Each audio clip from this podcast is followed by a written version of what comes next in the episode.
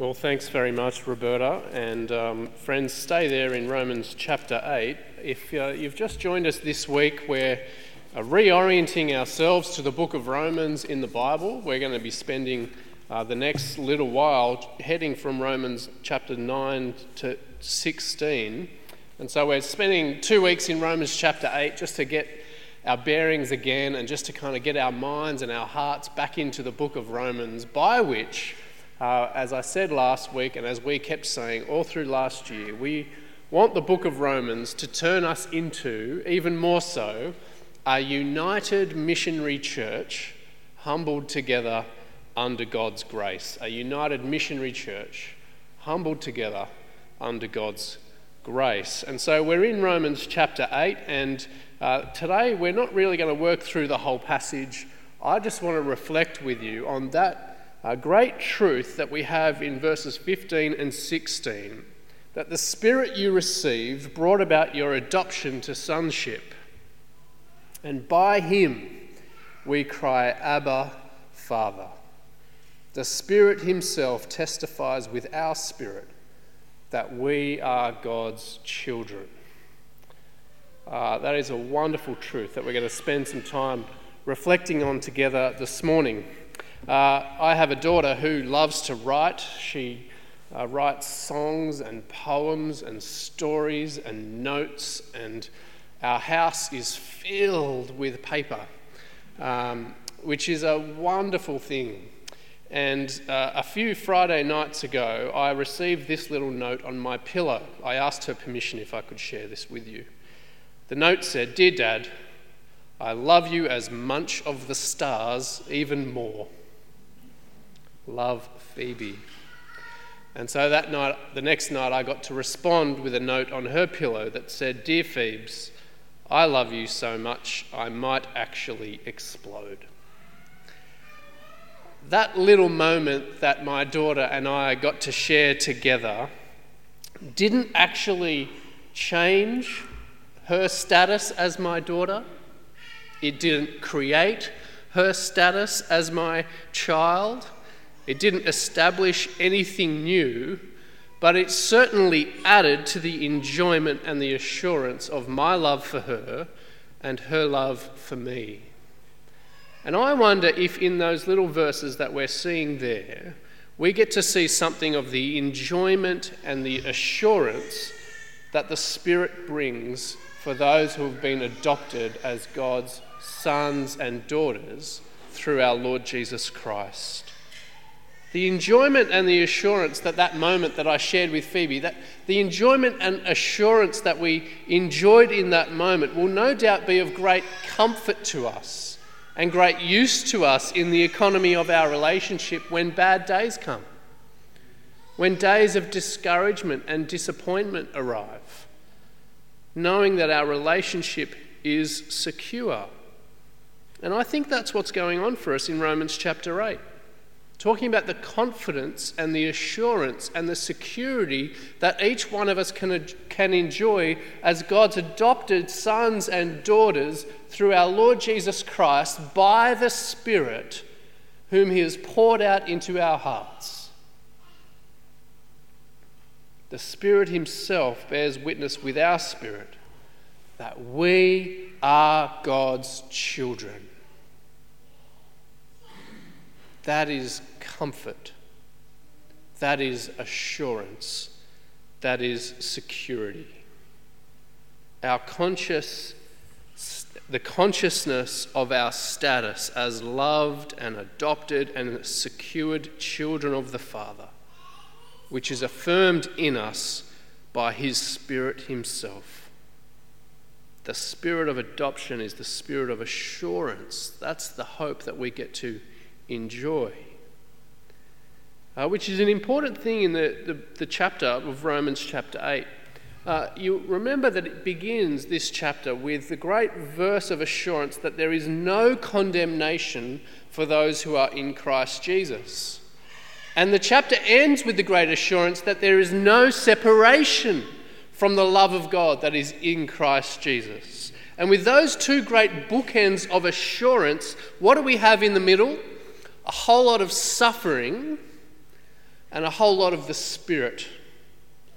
And so the Spirit's work in giving us assurance and security and comfort is especially important for the Christian, as we know that there is much suffering in the Christian life.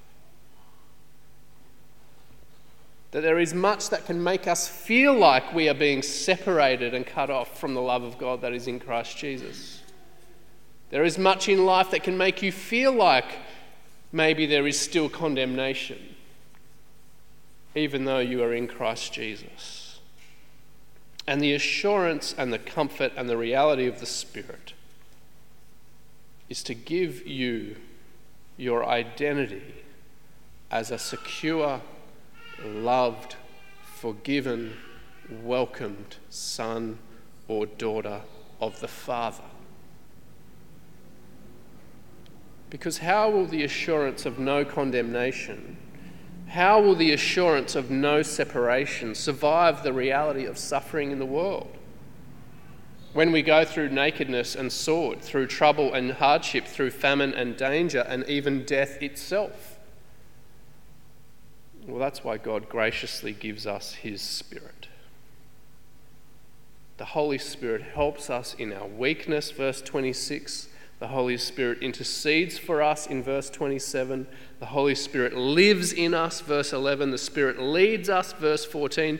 The Spirit produces in us the cry of Abba, Father, verse 15. And the Spirit bears witness with our spirits that we are God's children. And if we're children, that means we're heirs heirs of God's kingdom and co heirs with Christ, if, verse 17, you share in his sufferings. Uh, the writer Sinclair Ferguson says that assurance of sonship is not reserved for the highly sanctified Christian, it's the birthright of even the weakest and the most oppressed believer. This is its glory. And the whole point of sonship is not a gendered term necessarily for us, but is that picture of being heirs. That if you're a Christian, you are a son, sisters. You are a son because you are an heir, an heir with God, heir of God, and a co heir with Christ.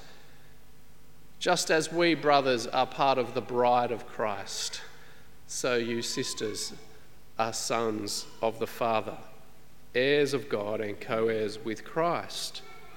And what a remarkable birthright we have that by the Spirit we come to call the God of the universe, the Lord of creation, the sovereign ruler and king of all things. You get to call him Father.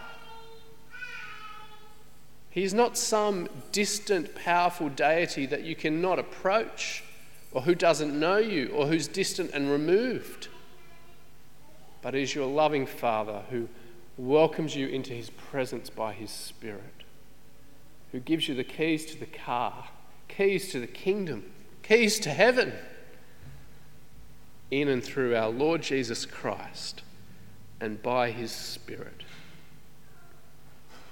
The Spirit unites us to Jesus and enables us to cry the same thing that Jesus cries, to approach God in the same way that Jesus approaches God, to call him Father.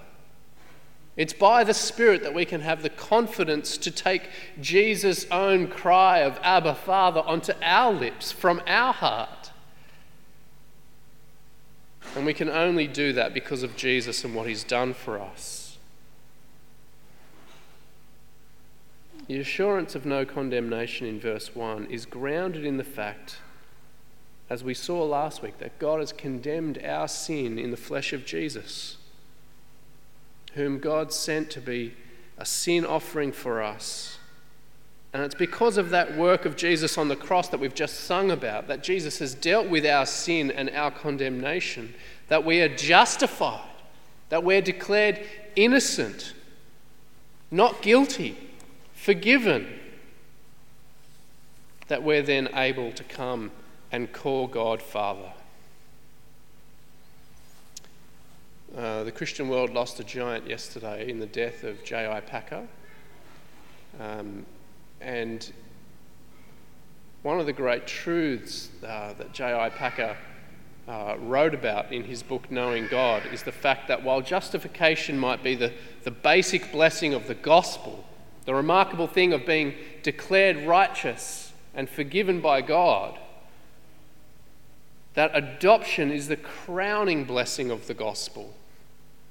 That we're declared righteous and, and given the forgiven and not guilty status in order that we might come and know God as Father.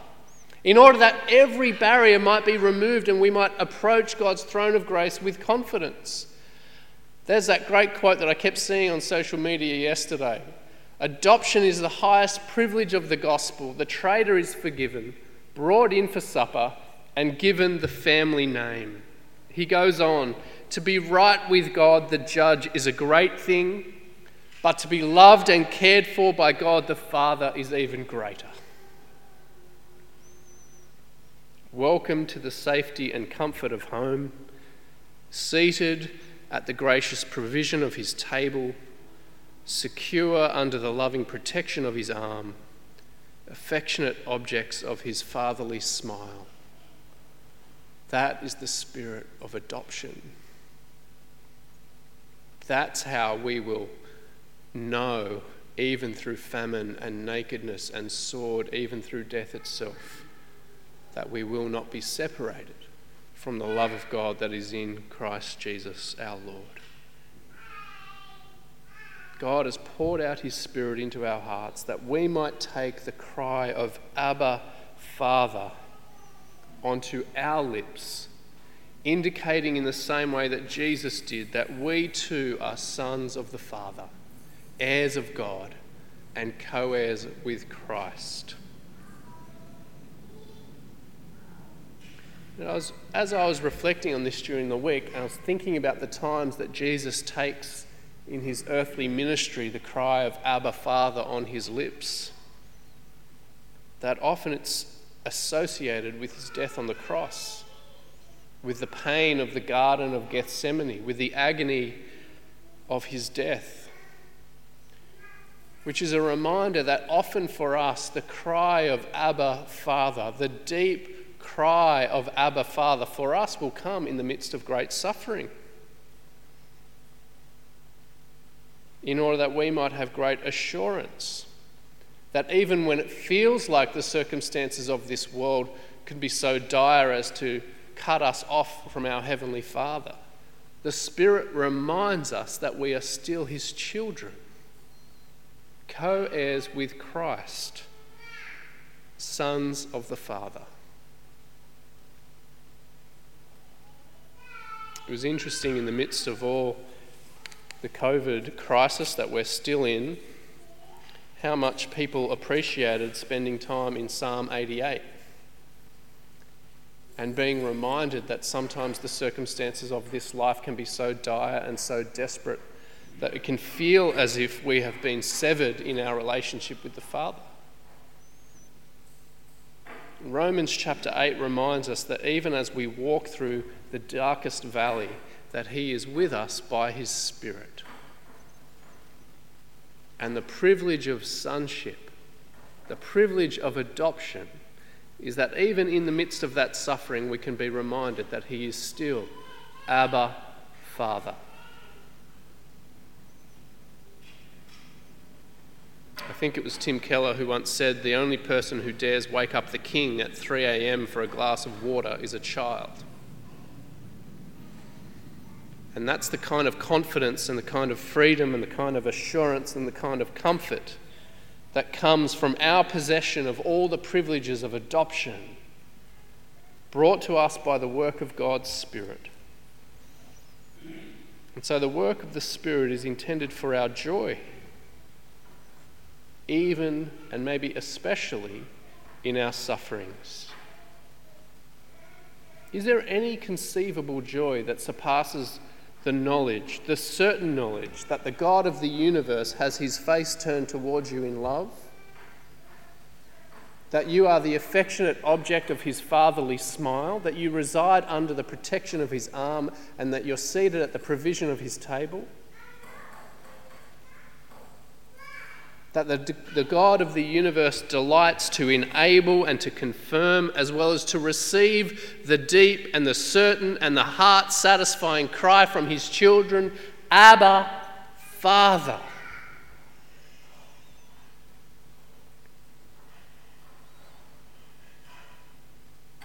The Spirit bears witness with our spirit to this fact in verse 16.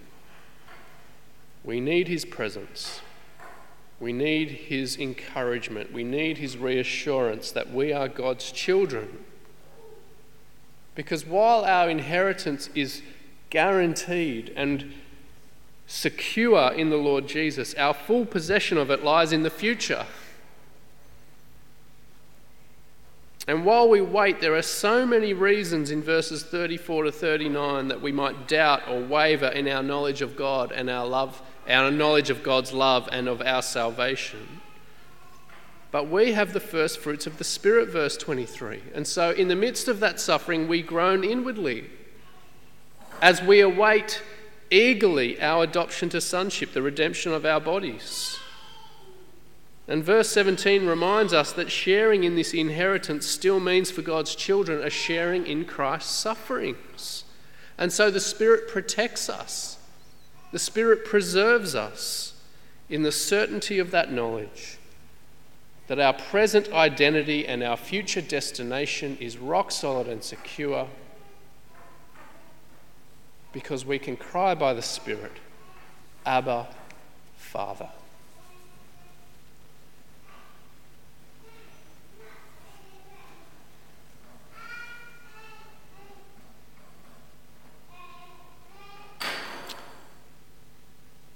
Romans chapter 8 reminds us that God, the Holy Spirit, is a person with whom we're in a deep relationship and whose desire and whose work is relationally directed. The Spirit cries out with our spirit that we are God's children. The Holy Spirit is relational. And so it makes sense that the Spirit's work has a very relational outcome, the assurance of our adoption. And so the enabling confident cry of Abba, Father, that comes by the Spirit, even through pain and suffering, is a great encouragement to keep pursuing our relationship with our Heavenly Father, to know His mind, to be directed in His way, to keep in step with the Spirit. And even in the midst of that suffering, when our cry of Abba might simply be a whisper, the Spirit Himself is pleased to yell, You are my child. You are my child. An heir of God, a co heir of Christ, an inheritor with the kingdom.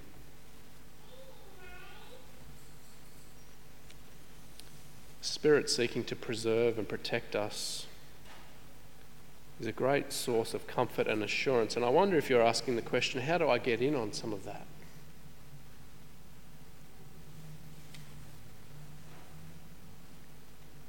What do I need to do? What buttons do I press to unleash the Spirit's witness for me like that?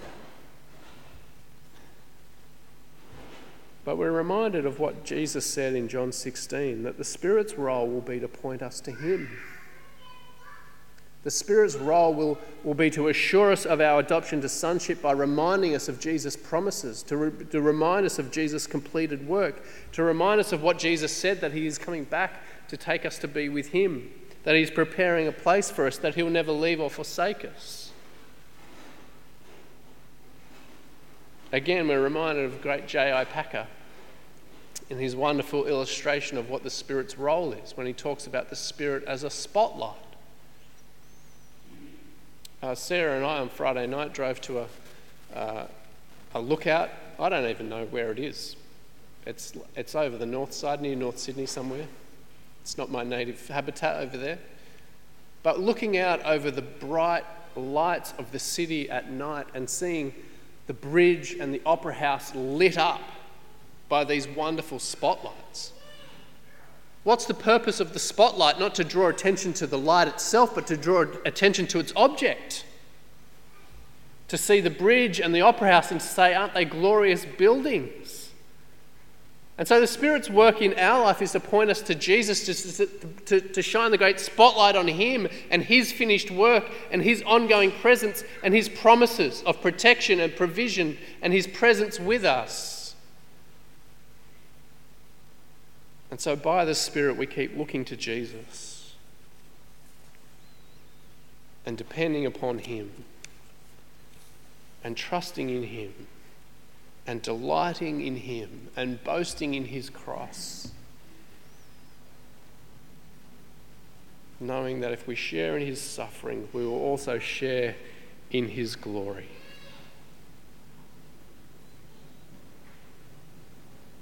The Spirit's work reminds us that we are God's children, and therefore there is no condemnation The Spirit's work reminds us that there is no separation from the love of God that is in Christ Jesus. And because Jesus has been raised from the dead, the Spirit who is at work in us reminds us that He will bring us safely home as we cry, even in the midst of our sufferings, Abba, Father. What a privilege! What a birthright! What a hope! Let's pray together. Our great God and Father, we thank you that by your Spirit we can approach you with the sure and certain knowledge of adoption to, to sonship, that we are your children, and if we're children, we are heirs, heirs of God and co heirs with Christ. That our inheritance is the joy of your eternal kingdom in your presence forever. We pray that by this Spirit we might continue, even with groans, to cry, Abba, Father, as we wait patiently for Jesus to return. And we ask this for his sake. Amen.